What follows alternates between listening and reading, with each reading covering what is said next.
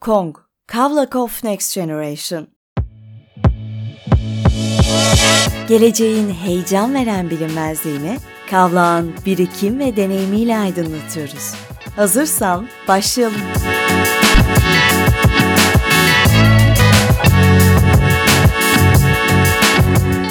Talks'un yeni bölümüne hoş geldiniz. Bu bölümde Habitat Derneği Yönetim Kurulu Başkanı Sezai Hazır konuğumuz.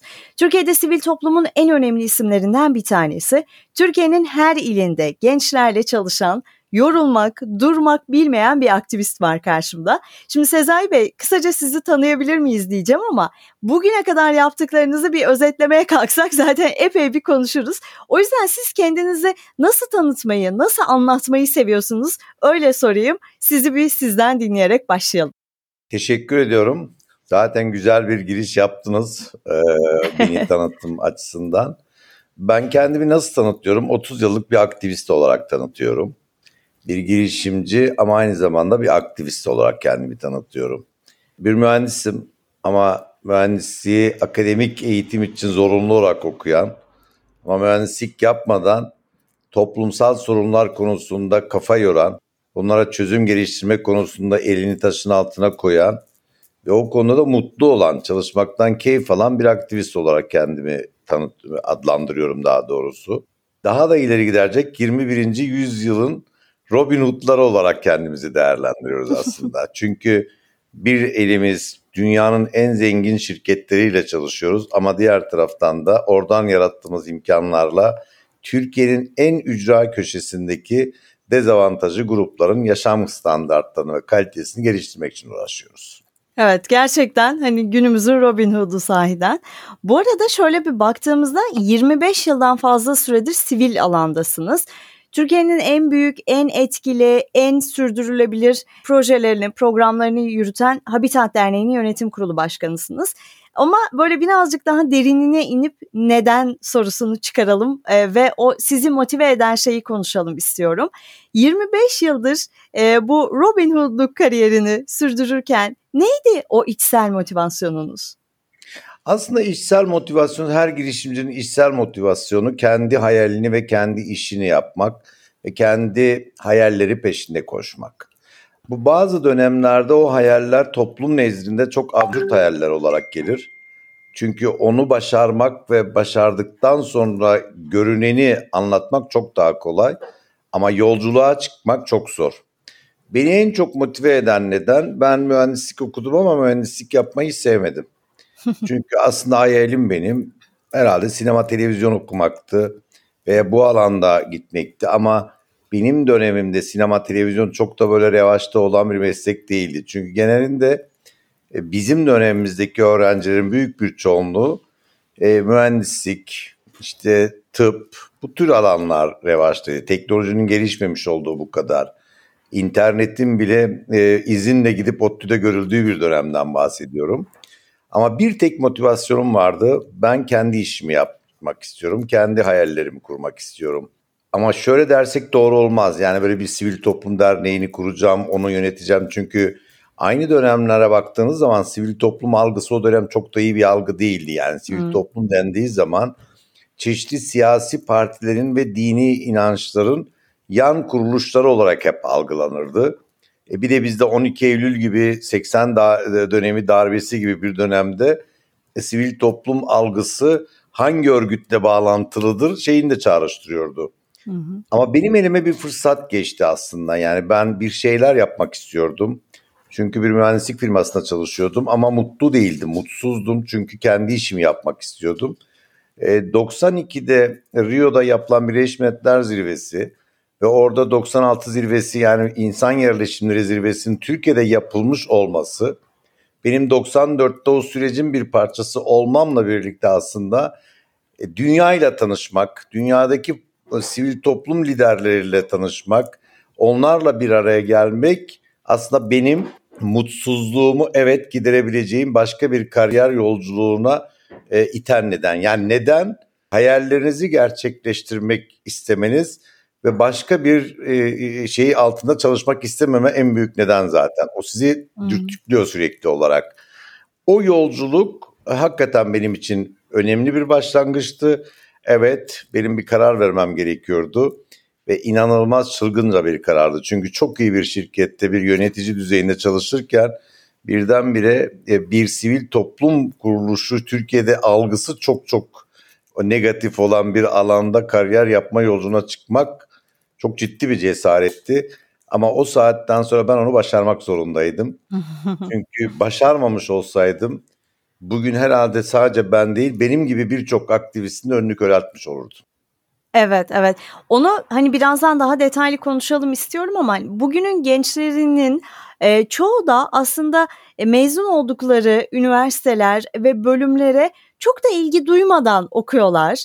Orada seçimleri yaparken ne istediğimize çok da karar veremediğimiz ama üniversite yıllarında isteklerimizin şekillendiği ve elimizdeki mesleğin bizim isteklerimizle örtüşmediği dönemler oluyor. İşte burada kendi işini kurmak, sivil toplumda yer almak, gönüllülük bunlar bize başka kapılar açıyor. O anlamda da birlikte çalıştığınız gençlerle aslında sizin hikayenizde çok örtüşüyor.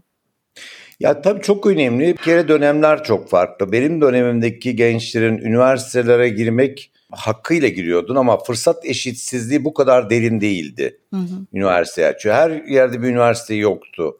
Onun için eğitim kalitesi de bu kadar düşmemişti henüz. Teknoloji de bu kadar gelişmediğinden dolayı üniversiteye gitmek çok önemliydi. Ama üniversite mezunu olup da işsiz kalan da hiç kimse yoktu.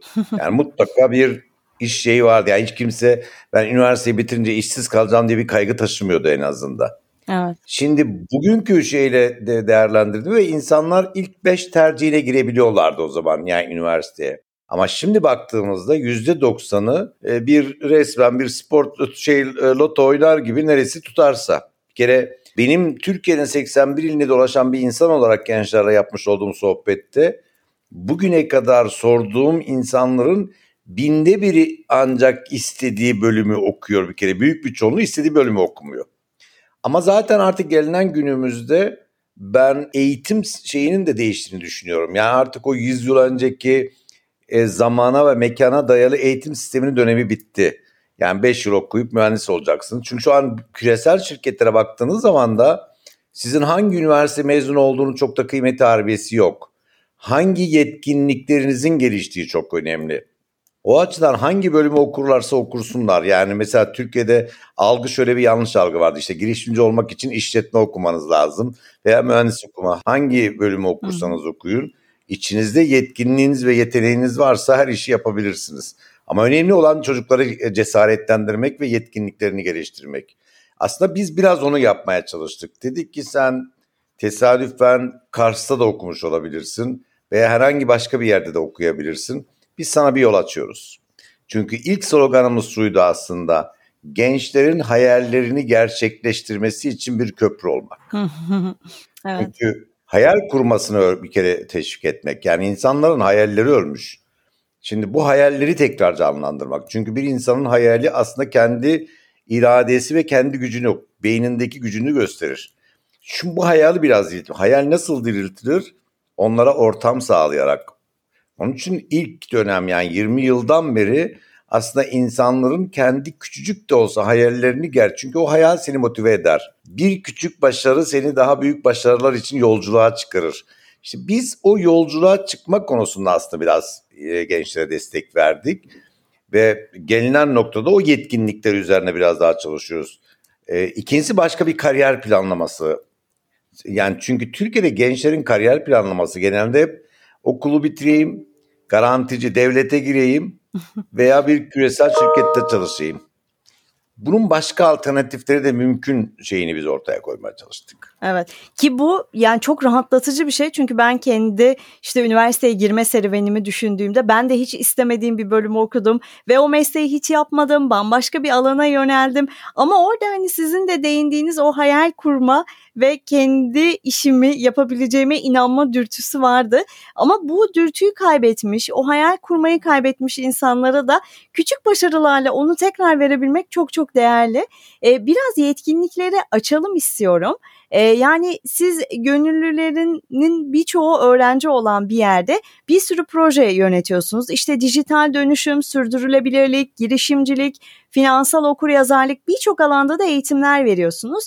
E, bu eğitimler işte 21. yüzyılın yetkinlikleri dediğimiz şeye işaret ediyor. Ama neler olmalı bu yetkinlikler? Yani sizin o söz ettiğiniz yetkinliklerin içine açarsak neler çıkar oradan? Şimdi bizim bütün çalışmalarımızı yapar, biz bir kalkınma örgütüyüz. Şimdi kalkınmanın iki boyutu var. Bir ekonomik olarak kalkınma ama ikincisi ve en önemlisi olan insani kalkınma. Yani insan gücünü ve nitelikli insan gücünü aslında geliştirmek. Çünkü nitelikli insan gücünü oluşturmadığınız müddetçe tek boyutlu ekonomik kalkınma çok şey ifade etmiyor. Onun için de kalkınmaktaki nitelikli insan gücü dediğimiz zaman da günümüz dünyasına baktığımız zaman özellikle ekonomisi gelişmiş ülkelerin en büyük avantajı çok iyi bir eğitim sistemlerinin olması. Şimdi eğitim sisteminden bir kere ezberli, ezberleyici bir eğitim sisteminden daha özgürlüklü, or, özgür ortamlar yaratmaya geçmek gerekiyor. İşte nitelik dediğimiz, yetkinlik dediğimiz buradan gelişiyor. Çocukların zaten büyük bir çoğu, gençlerin büyük bir çoğunluğu tesadüfen bu okullara gidiyor. Ama gittikleri okullarda onları düşünen, sorgulayan, takımın takım çalışmasına yatkınlığını geliştiren, sorun çözebilen, yetkinliğini geliştirebilecek ortamlar yaratmazsanız sadece benim dediğim doğru ve bunu ezberleyip sınavda bunun cevabını verirsen iyi öğrencisin kültürünü değiştirmediğimiz müddetçe biz sadece akademik başarıyı üniversitede almış olduğu notlar üzerine değerlendirdiğimiz müddetçe insan niteliğini geliştirmek ve onların hayal kurmasını teşvik etmek mümkün değil. Onun için bir kere bunun şeyi değişti. Çünkü o dönemlerde başarılı öğrenci iyi not alıp hani sınıfın en önünde oturan, sürekli güzel not tutan ve okulu eksi zamanında bitiren öğrenci. Ama dünyadaki yapılan bütün araştırmalara bakıldığı zaman en büyük girişimciler, yaratıcılar, sanatçılar aslında belki de o sınıftaki mutsuz olup arkada oturanlardan çıkıyor. Kesinlikle. Çünkü işte doğru hoca, doğru lider hoca, vizyoner bir hoca o arkadakini keşfeden ve ona uygun ortamlar yaratabilen kişilerdir. Maalesef biz okullarda bunu yaratamadığımızdan dolayı çünkü onu yaratabilmek de o eğitimi verenlerin kendilerini yetiştirmesinden geçer. O vizyona sahip olmasından geçer. Ama üzülerek söylüyorum ki üniversitelerimizin büyük bir çoğunluğunda eğitim veren hocaların büyük bir çoğunluğunda bir kere yabancı dil sorunu var. Hı hı. Şimdi yabancı dil sorunu olan bir akademisyenin dünyayı takip etmesi ve o dünyadaki yenilikleri aslında kendi ülkesine veya kendi okuluna getirmesi çok zor. Şimdi bu bir şey gibi birbirini aslında tetikliyor. Onun için mesela bizim çalışmalarımız üniversitede çocuğun, öğrencinin yaratılamadığı özgür ortamlar yaratıyoruz biz. Hmm. Yani kişinin kendi yeteneklerini keşfetti. Aslında kendisini keşfetti. Keşfederken de takımın bir parçası. Farklı disiplinlere çalışma ortamı yaratıyoruz. Farklı kültürlerle, farklı disiplinlerle ya hiçbir şey yapmasa farklı şehirler görüyor. Farklı bu bir aynı zamanda bir vizyoner bir değişime yol açıyor. Çünkü düşünsenize yani bu kadar politikleşmiş bir ülkede, bu kadar mikro bölünmüş bir ülkede bir başka disiplin ve kültürle bir araya gelmek bile sizin bir ciddi bir zaman, bizim çok zamanımızı aldı.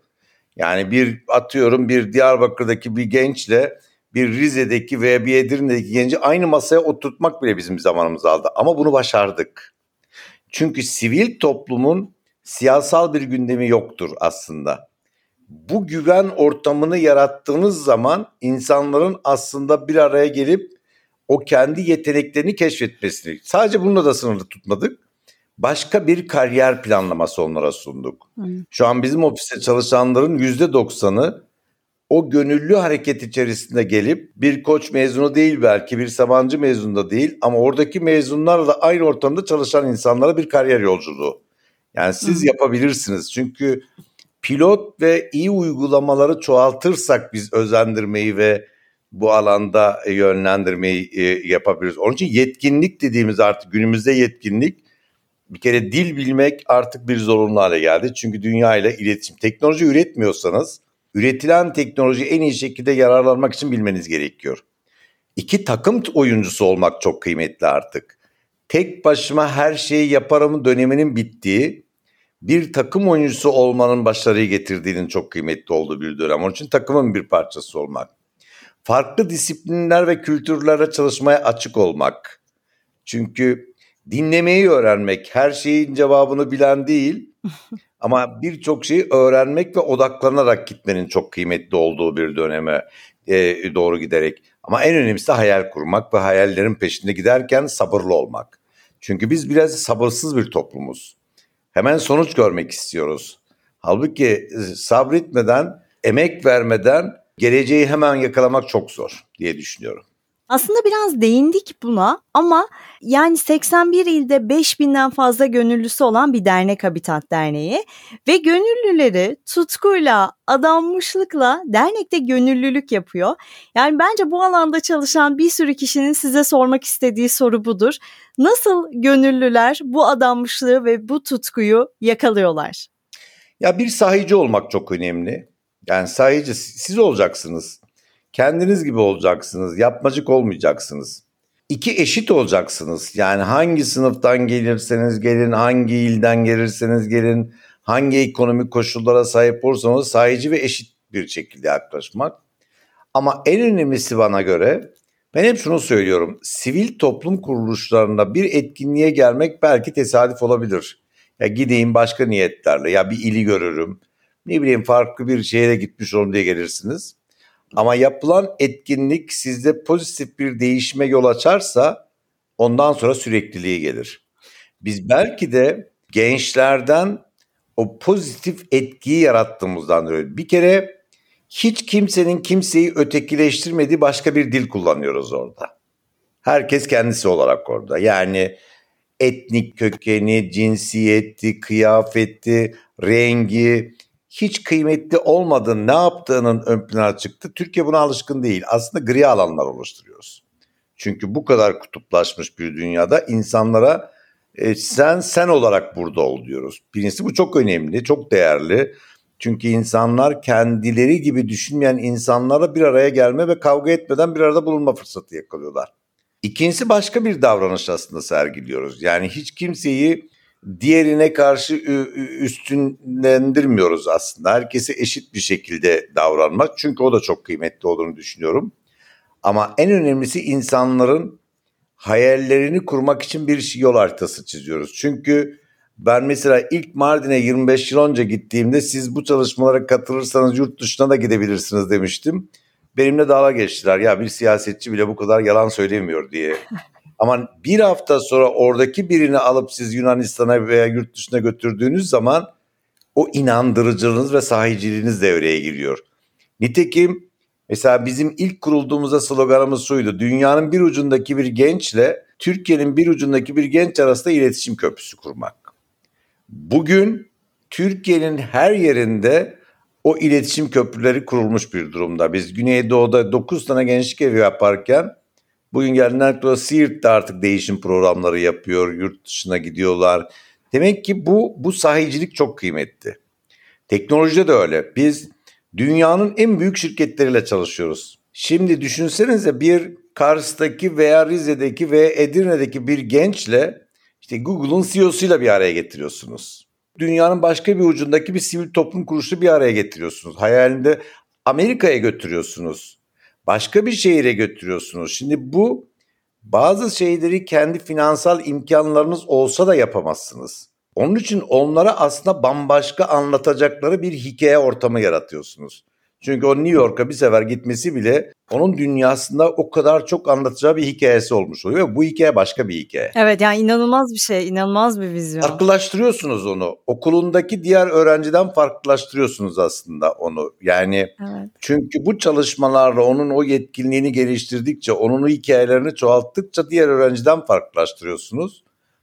E, işe girerken de bunların ne kadar kıymetli olduğunun artık çok örnekliği oluşuyor. Evet. Yani sadece okulu iyi dereceyle bitirmenin değil, aslında günlük hayatınızda yaratmış olduğunuz hikayelerin ne kadar kıymetli olduğu sizin hayatınızda geliştiriyor. Onun için aslında gönüllülerin bugün bu kadar motive bir şekilde burada durması, bizimle halen devam etmesi. Yani 25 yıl önceki gönüllümüzle dünyanın başka bir ucunda ama halen bizimle iletişim içerisinde. Çünkü o da diyor ki ya ben diyor Amerika'ya geldim.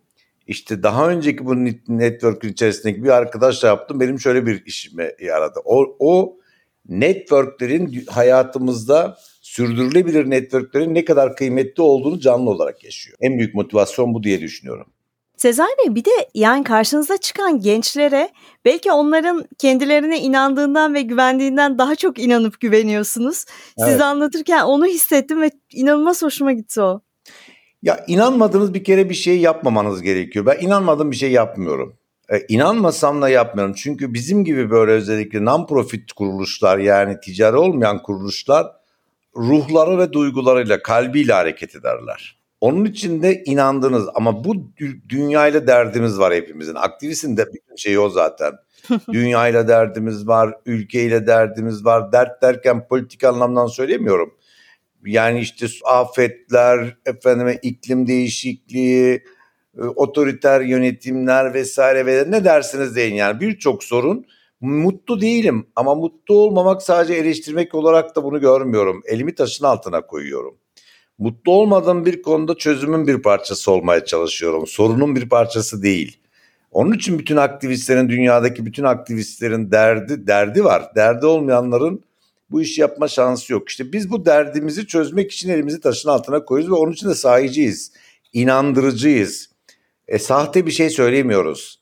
İnsanları etkilemeye de çalışmıyoruz. Tam tersine o insanlarla bizim gibi derdi olan insanlara bir araya gelip o sorunları çözmek için elimizi taşın altına koymaya çalışıyoruz. Hani sorsak bir sürü insanın derdi olabilir ama sadece şikayet etmek değil de değişimin bir parçası olabilmek. Aynen. Değişime inanmak aslında oradaki motivasyon. Ee, onu Kesinlikle. evet evet onu gerçekten kaybetmemek gerekiyor. Bazen de kaybettiğimiz noktada işte böyle podcastler dinlemek hani sizin de bu sohbetimizi dinleyen birinin içindeki o alev yeniden canlanır diye düşünüyorum. Ya ben inanıyorum yani bizim gibi çok şey olan arkada ama şunu yıkmak gerekiyor. Ben yapamam tek başıma ne yapabilirim ki? E imkanlarım yok. Adidas'ın reklamının benim için çok büyük bir şey var biliyor musun? İmkansız yoktur diyor. evet. Ben imkansızın olmadığına inanan insanlardan biriyim. Çünkü imkanı sen yaratıyorsun. Yeter ki içindeki o fırtınayı ve içindeki o şeyi ortaya çıkarabil. Yani ben ona inanıyorum. Ki siz de başlangıçta bir tek kişiydiniz. Şimdi ne kadar büyük bir topluluk oldunuz. Evet. Binlerce Herkes kişiyiz, tek evet. başına çıkıyor bu yolculuğa. Şimdi burada topluluk demişken e, bunu da biraz konuşalım istiyorum. Siz çok iyi de bir topluluk yöneticisisiniz aslında. Bugün baktığımızda hem Habitat hem Gen Türkiye tarafında çok güçlü ağlar görüyoruz. Ve bu ağlarda sürdürülebilir bir şekilde büyümeye devam ediyor. Yeni insanlar, yeni kurumlar bünyesine katıyor. Ve yaratılan etki de tabii ki büyüyor. Yani bu topluluk oluşturmanın sırrı nedir? Ya şöyle sivil toplumda aktivistler biraz aslında sosyal zekaları gelişen insanlardır aynı zamanda. Çünkü sosyal zekanız gelişmemişse zaten aktivist olma şansınız yok. Çünkü bütün girişimcilerin ortak özelliklerine aslında baktığınız zaman o sosyal zekadır. Yani ne demek bu? Dünyayı yakından takip edebilmek, gündemleri yakından takip edip ihtiyaçları doğru belirleyebilmek ve o ihtiyaçlara uygun çözümler, zamanına uygun çözümler geliştirebilmek. En önemlisi de geliştirdiğin yapılara hapsolmamak, evlenmemek, aşık olmak ama ayrılmasını da bilebilmek. Onun için ben hep şey diyorum. E, dar alanda kısa paslaşmalar yapmamak gerekiyor. Alanları çizelim ama alanların içerisinde kendimizi hapsedersek geçmişte sadece yaşarız. Hep geleceğe koşmak lazım. Habitat hep onu yapıyor aslında. Ya biz 25 yıl önce kurulduğumuzda basit bir gençlik network'üydük. Şu an dünyanın en büyük girişimcilik network'ünü yöneten bir kalkınma örgütüne dönüştük. Çünkü sürekli değişimi bir kere kendi içinde başlatman lazım. Değişimi işselleştirmek lazım. Çünkü değişim bir realite. Değişmeyen tek şey değişimdir. Aslında yapmış olduğumuz şu. Dünyayı çok yakın takip ediyoruz. Küresel ortaklarla çalışıyoruz yeni bir şey yaratmıyoruz aslında. Dünyadaki iyi uygulamaları Türkiye'ye getirmeye çalışıyoruz. Ve bunu getirirken de bu networkleri kurarken bu networkler içerisinde doğru kurum ve kişileri bunun içerisinde konumlandırıyoruz. Herkesin katıldığı değil, ihtiyaca cevap verebilen organizasyonlar ve örgütlenmeleri geliştirdiğimiz için İnsanlar buna da çok büyük manalar yüklemediğimiz için yani basit, sade ve hayatını insanların etkileyen ve kolaylaştıran şeyler yüklediğimiz için bu oluyor. Gen mesela böyle bir şey. Yani gene baktığınız zaman dünyadan farklı bir şekilde bir örgütlendik Türkiye'deki 200 ülkede örgütlü bir network'ü. Türkiye apayrı bir örgütlenme. Biz Türkiye'de yaparken bütün ekosistemi bir araya getirdik. Ya bunun içerisinde işte Kavlak da var. Ama bunun içerisinde Ali Sabancı da var. Bunun içerisinde Nevzat Aydın da var. TOP da var. TÜSİAD da var. E, Türk Konfet de var. Kagider de var. Yani ne kadar girişimcilik ekosistemi içerisinde çalışan aktör ve liderleri şimdi bütün bunlara baktığımız zaman her biri bir star. Bu kadar starı bir arada çalıştırmak da işte inandırıcılık ve sahicilikle olabiliyor. Bir de tabii ki güvenilirlik. Şimdi sivil toplumun en büyük referansı güvenilirliktir. Yapmış olduğunuz işlerdeki şeffaflığınız, işi yönetebilme beceriniz, egolarınızın ön planda olmaması, takım oyuncusu olmak, liderlik biraz da böyle bir şeydir aslında. Ben değil biz olabilmektir aslında. O biz olabilmeyi becerdiğimizden dolayı da o güven ortamında oluşturduğumuzdan dolayı da aslında topluluk kurmak ve yönetmek konusunda da sıkıntı yaşamıyoruz. Çünkü o çok kıymetli. Yani şeffaflık ve güvenilirlik. İşte güvenilirliğin en önemli yönü de şeffaf olabilmektir. Kaynaklarınızı ne kadar doğru kullandığınız ve yaratmış olduğunuz etkinin ne olduğunu ölçebilmek. Bence bizi en çok bu networkleri kurma ve yönetmedeki en büyük şeyimiz bu diye düşünüyorum. Evet yani şeffaf, açık ve güvenilir olmak e, o evet. bir araya gelmenin çok önemli e, ayaklarından bir tanesi.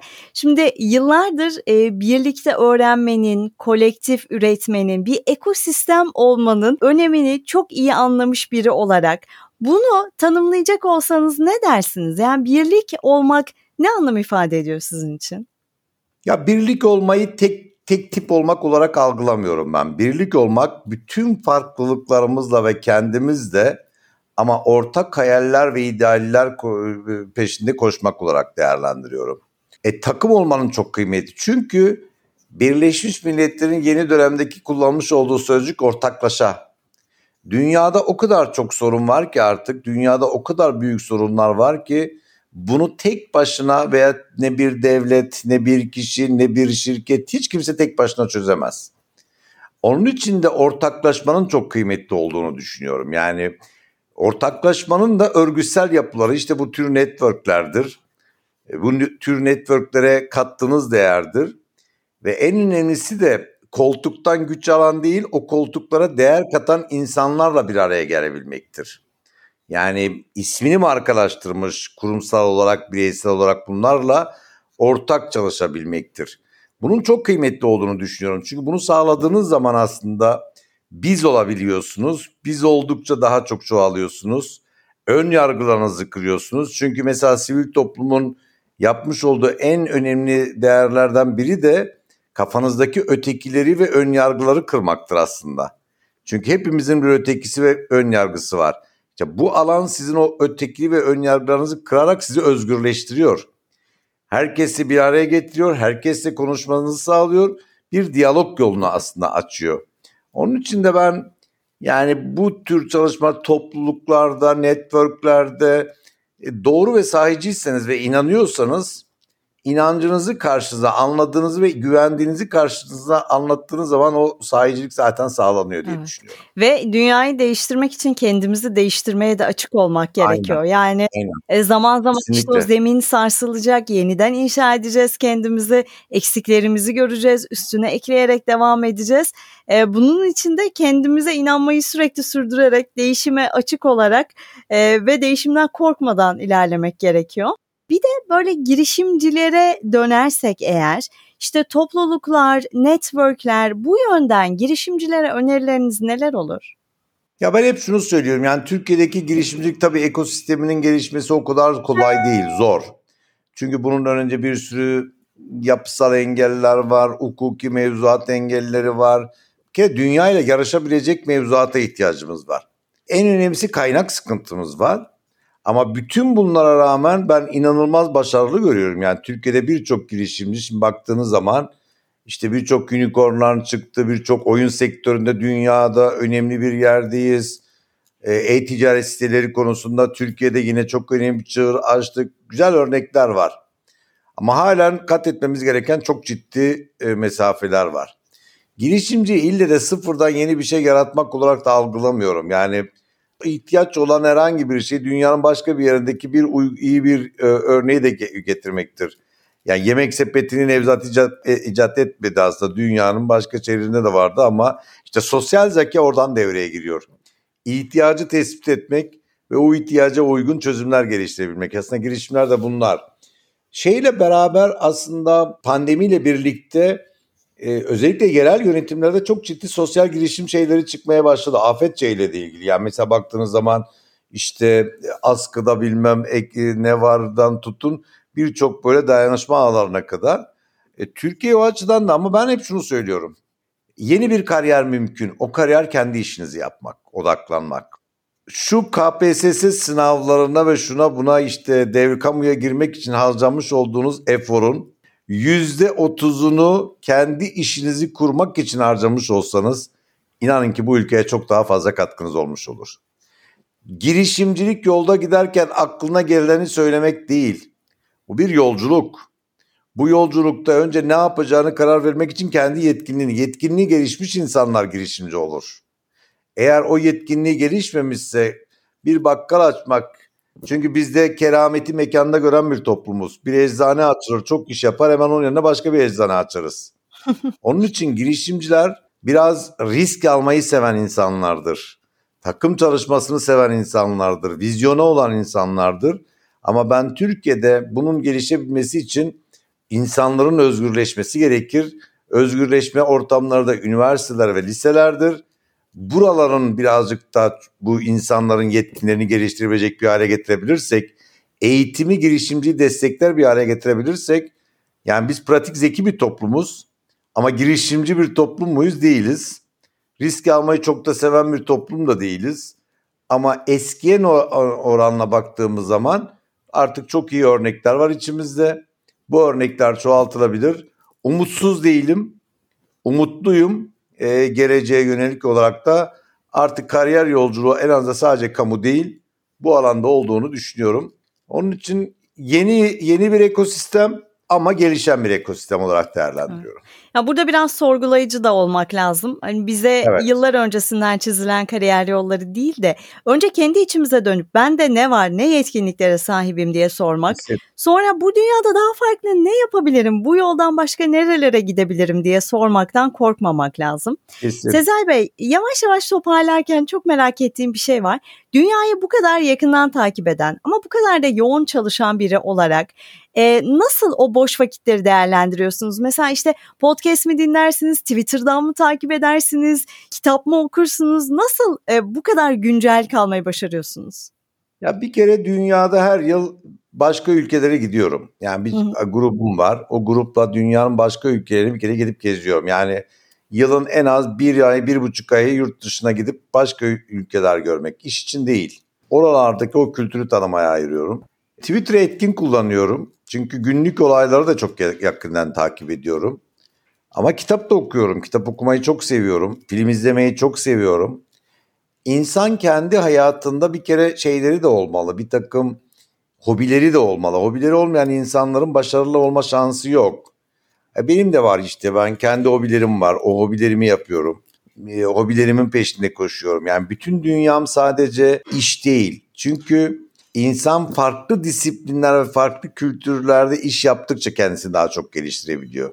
E, sokak sanatçıları benim en büyük şeylerimden biri. Onların yapmış olduğu eserli tabloları almak, ne bileyim onları sergilemek. Yüzük koleksiyonu benim önemli bir koleksiyonum. İşte üzerinde çok şey yapıyorum. Yani başka bir yaşantım da var. Başka bir kendim olarak yaşıyorum.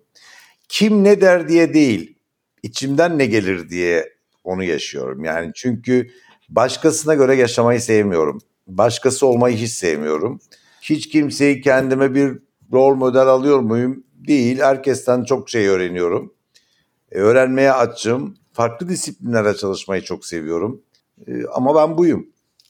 Çok güzel bir cümle söylediniz yani kim ne der diye değil de içimden ne geliyor diye yaşıyorum. Hani evet. dönüp içimize sormak lazım yani ne geliyor benim içimden ne var orada diye evet. kurcalamak lazım. E, Sezai Bey böyle yani inandığı şeyleri tutkuyla anlatan bir aktivistle sohbet etmek hayallerimi, umutlarımı alevlendirdi. Yani dinleyenler için de böyle olduğuna eminim. E, çok teşekkür ediyorum. Harika bir sohbet oldu. Kong Talks'un bu bölümüne katıldığınız için çok sağ olun. Ben teşekkür ederim. Sağ olun.